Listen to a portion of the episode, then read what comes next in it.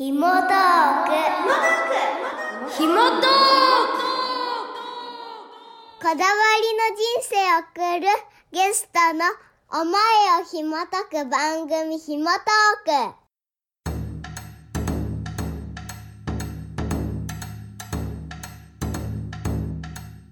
ク毎月第1第2週目は和のこだわり人をご紹介する和ラジオ。ナビゲーターは人の思いを引き出し言葉にする紐解き職人鈴木みゆき。和の世界に生きるゲストをお招きしその文化に魅了される理由やそこに含まれる哲学やルーツ精神性を紐解いていきます。さあ今日もレインボータウン FM の一角にひっそりと佇む紐解き部屋にゲストがいらっしゃいました。今日はどんな和の世界を見せてくださるでしょうか？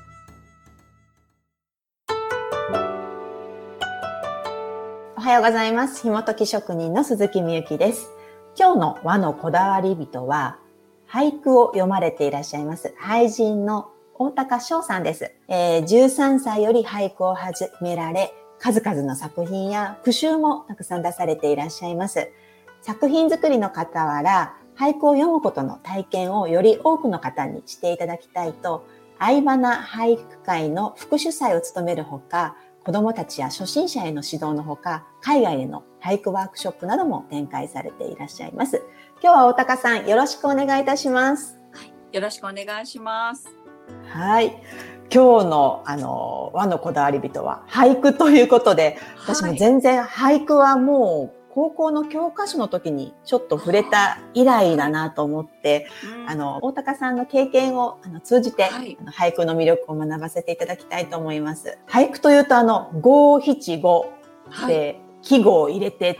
という、なんかこの二つの固いルールっていうイメージがはい私すごく強いんですけれども、はい。大高さんは13歳ってことは、これ中学校2年生の時に始められたってことですね。はい。中一の冬に、中1の冬。はい。はい。なんだかこういろいろやることもないしみたいな感じで、はい ちょっと退屈な日々だったんですかね。ええ。母は、まあ私が本当に生まれる前から俳句をずっと趣味でやっていて、で俳句はいいよ、俳句はいいよっていうすごい、こう、いつもやらないかやらないかみたいな年中勧誘をあの受けていて、はい。なんか中1の冬にちょっと私の気分がなんかこう、じゃあやってあげようかみたいな、こう、すごい上からの感じで、え。まあ合意を結んで、ええ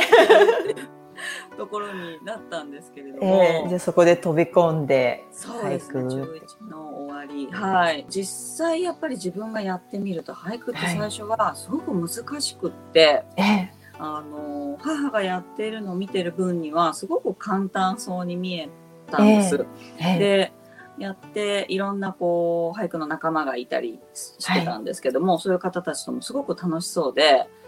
なんていうんですかね、机に向かってる姿っていうよりも、皆さん仲間と一緒にこうお菓子食べたりとか、ええ。なんかこう散歩っていうんですかね、出かけたりとか、はい。まあ、区会で冗談言い合ってるみたいな、それが俳句かと思ってたら、自分がいざやると、季語は入れなきゃいけないし、はい。17音に一応収めなきゃいけないっていうことが、こんな苦しいものあるのかっていうぐらい、あ、もうやるなんて言わなきゃよかったなって思うほどはいやってみた時のギャップが激しくて、なかなかその初めて2、3ヶ月は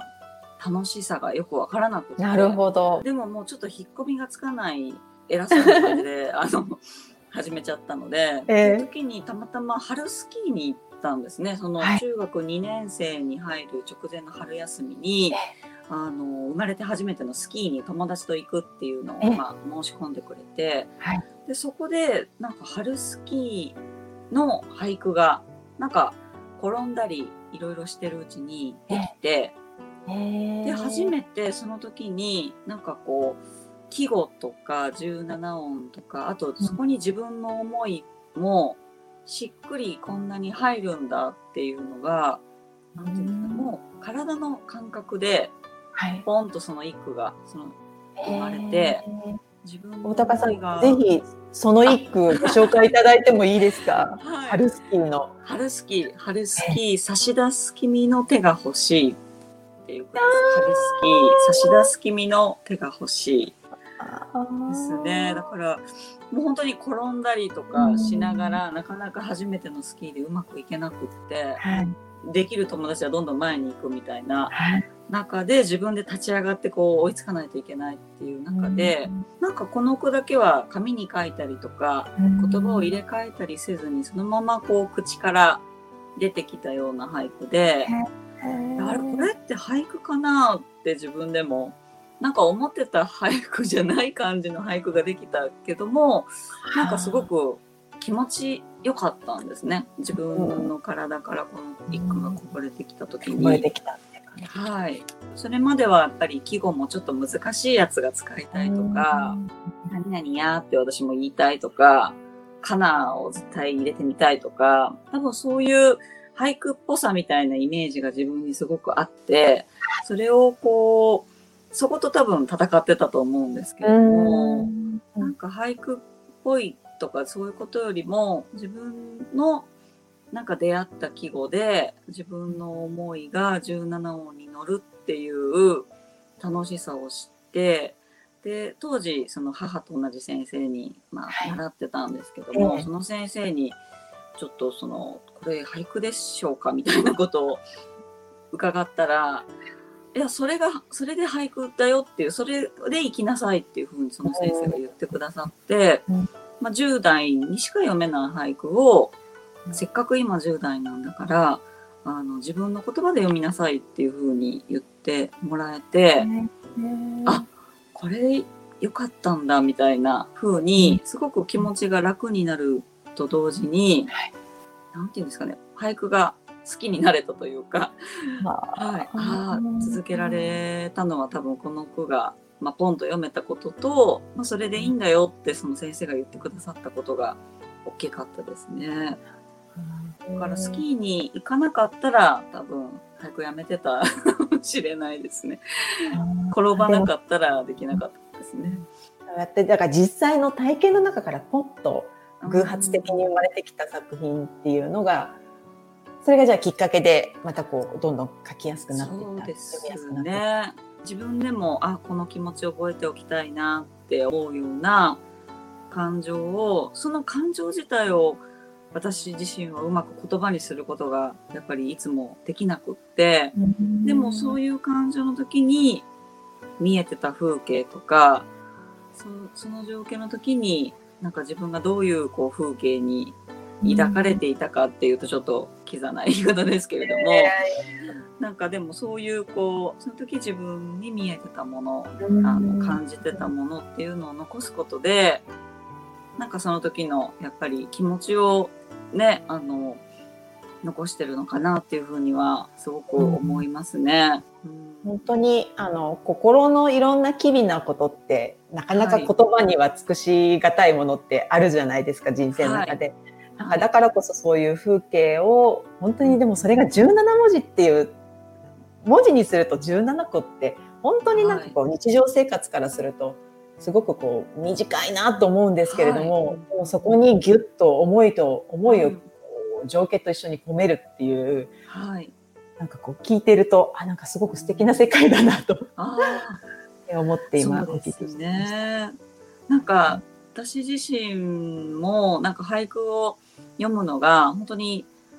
大変だなみたいな思うことは何度も今まであってあの困ったな俳句雑誌の締め切りなのに全然出てこないぞみたいなこともあったんですけども、はい、でもやっぱり何て言うんですかね自分のために最終的には読んでるんだなっていうふうにいつも思っていて。自分のなんかこう人生をなんか肯定するというんですかね。自分のなんか生活を愛するというか、はい、なんかそういうために俳句があって、あのー、俳句があるから割とこう、い辛いこととか悲しいことも、まあそれもでも人生の1ページですよねっていうふうに、自分が一句にすることで、なんかこう乗り越えてこられたのかなというふうに思います。今日あのちょっと自宅でそれぞれ自宅からオンラインで収録させていただいてるんですけども、はい、大高さんのご自宅からちょっとセミの鳴き声がじーじーと聞聞こえてくるんですけど、はい。これもなんかこう俳句の今の世界観を聞いた上でセミの音を聞くとあなんか本当にこう夏の情景だなっていう感じで、こう味わい深くなるというか、はい。私自身の多分目とか耳の感性が少しこう大高さんの俳句の世界観に触れたことでちょっと敏感になってるのかななんて今思いながらあー嬉しいです聞いてたんですけども。うーん。でもそうですよね。うんこのセミの、ね、セミしぐれとか、いろいろセミの、あの、セミの声とか、いろんな言い方がありますけれども、なんか小学生の時の夏休みを思い出したり、ね、あの、過去の記憶もセミの声によって一瞬で思い出すことができたり。そうね。はい。芭蕉の有名な俳句、静けさや岩にしみ入るセミの声。はいなんかそういうのも、なんとなく芭蕉が聞いたセミしぐれもこういうのだったのかなと、ね、ね思ったりすることもできますね。あのセミっていうフレーズからうんなんかこう時空をシュッと瞬間はい。移動して思いを馳せるっていうか本当に味わい深い作品だなっていうふうに、ね、思いますねそういうその季語っていうのは何かこう、定められたルールとかっていうのが終わりなんですか？ああ、そうですね。季語っていうのは本当に昔、300年、400年、日本人が生活の中で、まあ使ってきた言葉、まあ、愛してきた言葉というんですかね。そういう言葉が季語というふうに言われていて、まあ、よく使う季語だけをコンパクトにまとめて文庫サイズで持ち運べるようになっているものとかもあるので、うんまあ、季語が載っているもの、歳時記というふうに言うんですけども、歳時記歳時記。はいはい。ぜひ歳時記は本当に、なんて言うんですかね。あの、俳句を読まなくても、あの、一冊手に取ってパラパラ眺めてほしい本だなというふうに思っていますね。本当に何百年もかけて日本人が作ってきた、あの、なんて言うんですかね、凝縮された本当に日本文化の形だなというふうに思いますし、めくってみると本当こんな言葉があんの？みたいな、なんか意外な言葉も入ってたりするので、いわゆるこう美しい言葉、雅な言葉だけではなくて、まあ、親しみやすい言葉とか、新しい言葉っていうんですかね。なんかそういうものもあって、あの、すごく懐の深いね、あのえー歳時記に触れてほしいなと思いますね。うん俳句にとってはやっぱり、あれです、あの、は季語って命、主役って言われるようなもので、はい。私も最初は季語を俳句に入れなきゃいけないっていうのがすごい大変だったんですけど、